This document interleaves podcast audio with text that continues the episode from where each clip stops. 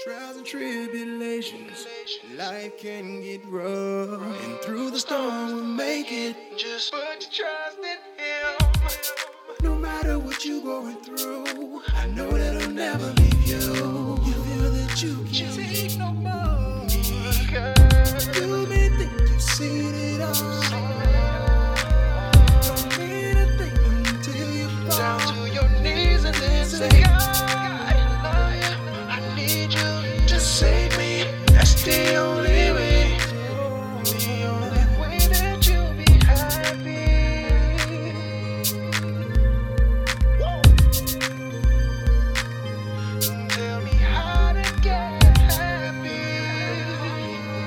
Everyone, and thank you for listening to the Get Happy with Jay podcast. I'm your host, Jatan Woods.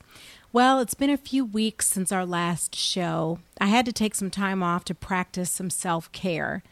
We suffered an unexpected loss in our family, and I really had to take the time to begin the emotional healing process. And unfortunately, that's something that I'm all too familiar with having to do. I know that some of you listeners were aware of what happened, and I thank you so much for your thoughts and your prayers. I'd been thinking about taking a short hiatus, but I never imagined it would be for that reason.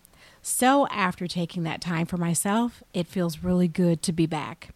I have some great shows lined up for you guys within the next few weeks. It's been really a kind of busy break in which I had the pleasure of meeting some new people and even received a new business opportunity, so that's exciting. One of the things I do for self care is watch tennis. I absolutely love the sport, and I've been a fan since I was a kid. I had the pleasure of meeting a fellow podcaster on Twitter who's also a fan and has an amazing show called Tennis Pal Chronicles. If you're a tennis junkie like myself, or you enjoy sports in general, this is a great podcast to check out. Philip Kim is the host, and you can find the podcast, Tennis Pal Chronicles, on iTunes and just about everywhere you listen to podcasts. And I happen to look forward to having him as a guest on this show in the near future. Now, on to today's topic Does reality TV create monsters?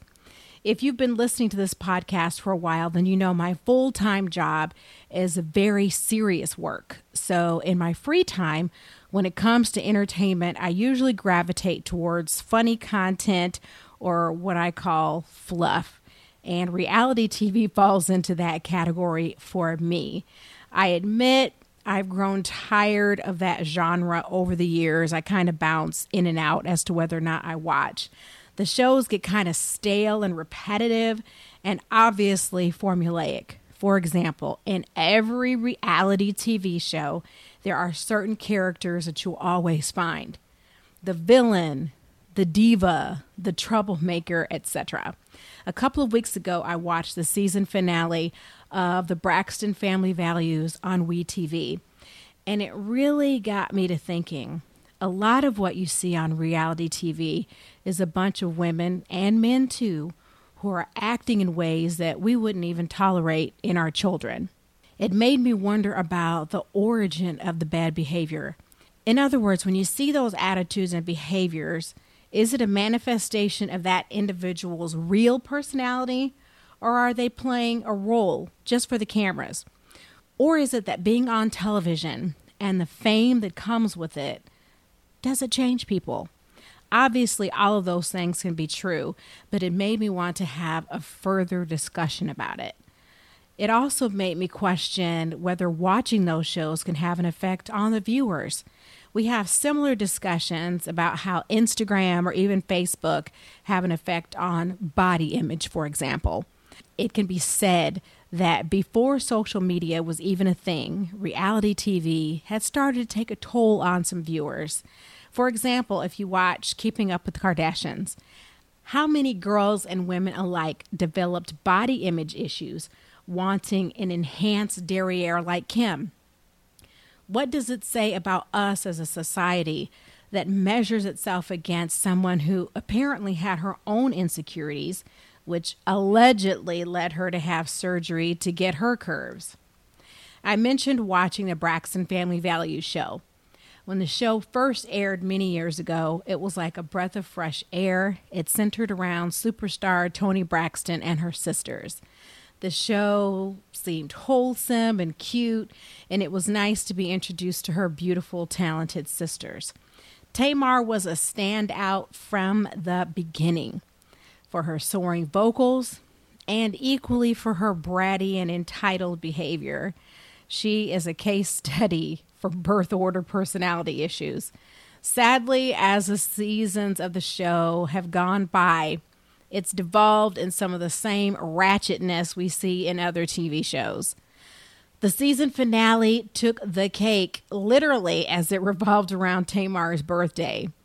It ended with she and sister Traci having an epic fallout, which may end that sisterhood for good the show didn't create the complicated dynamics between these family members, but the pressure of fame definitely helped bring it out in the open. Tracy is treated like the black sheep, having missed out on early opportunities to sing with the family because she got pregnant. Her feelings of being left out and left behind still linger over 20 years later. Tamar is her natural nemesis as she seems to represent everything Traci wanted but missed out on. Tamar has been babied by her parents and siblings who have turned a blind eye to her antics all her life. And it's not a good look. But there is more that uh, meets the eye with her as well. You can easily dismiss her as being rude and acting like a B word, but there is a deep hurt beneath the surface. She recently disclosed to the public that she had been molested as a child by a trusted family member. As someone who works with abuse survivors, it gives me a better understanding of who she is and why she acts the way she does. It doesn't, however, excuse her behavior because the display she put on in that finale was shameful. She was totally dismissive of Traci's feelings, and when her sister Trina was proposed to by her boyfriend, to say she showed her behind is an understatement. Her new boyfriend, David, has his hands full. He seems like a nurturer, but is making the same mistakes with her as her family. Instead of coddling her and excusing her actions, he needs to call her out and encourage her to get the help she needs. In addition to her childhood trauma, it's alleged that her marriage was abusive and that she had also been abused in other relationships. This makes for one complicated sisters, and all these complexities play out right before our eyes on television. But it's my hope that both she, Traci, and really the whole family, they individually need to work on their issues before they can work on them together as a family unit.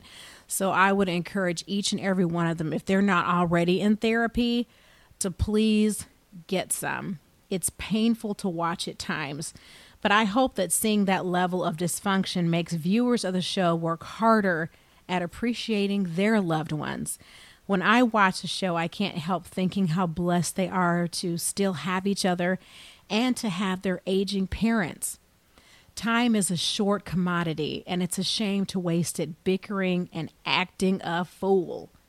I hope that somehow they can get it together and get back to being the fun loving family that they at least appeared to be in the earlier seasons of the show.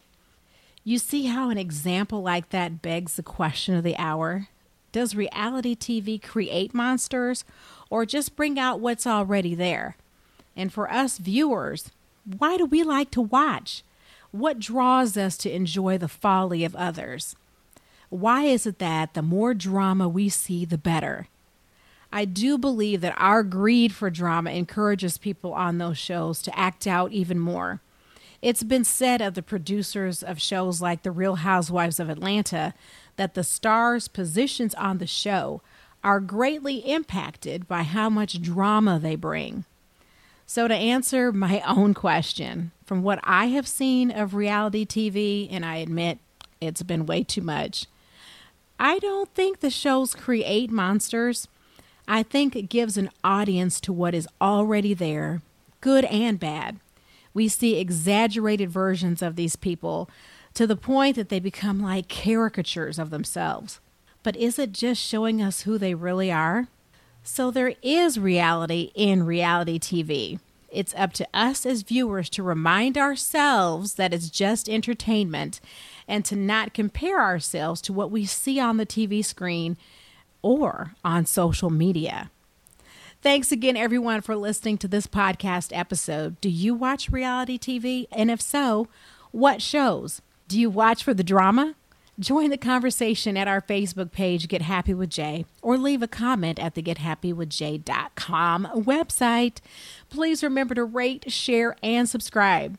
Again, it's been my pleasure to recently connect with fellow podcaster Philip Kim, so check out his show, Tennis Pal Chronicles. If you'd like to be a guest on this show or have any ideas for topics, just let me know. I'd love to hear from you. Also, if you have a business and would like to partner with us as a sponsor, let's chat. Until next time, do something to make yourself happy. It's not selfish, it's self care.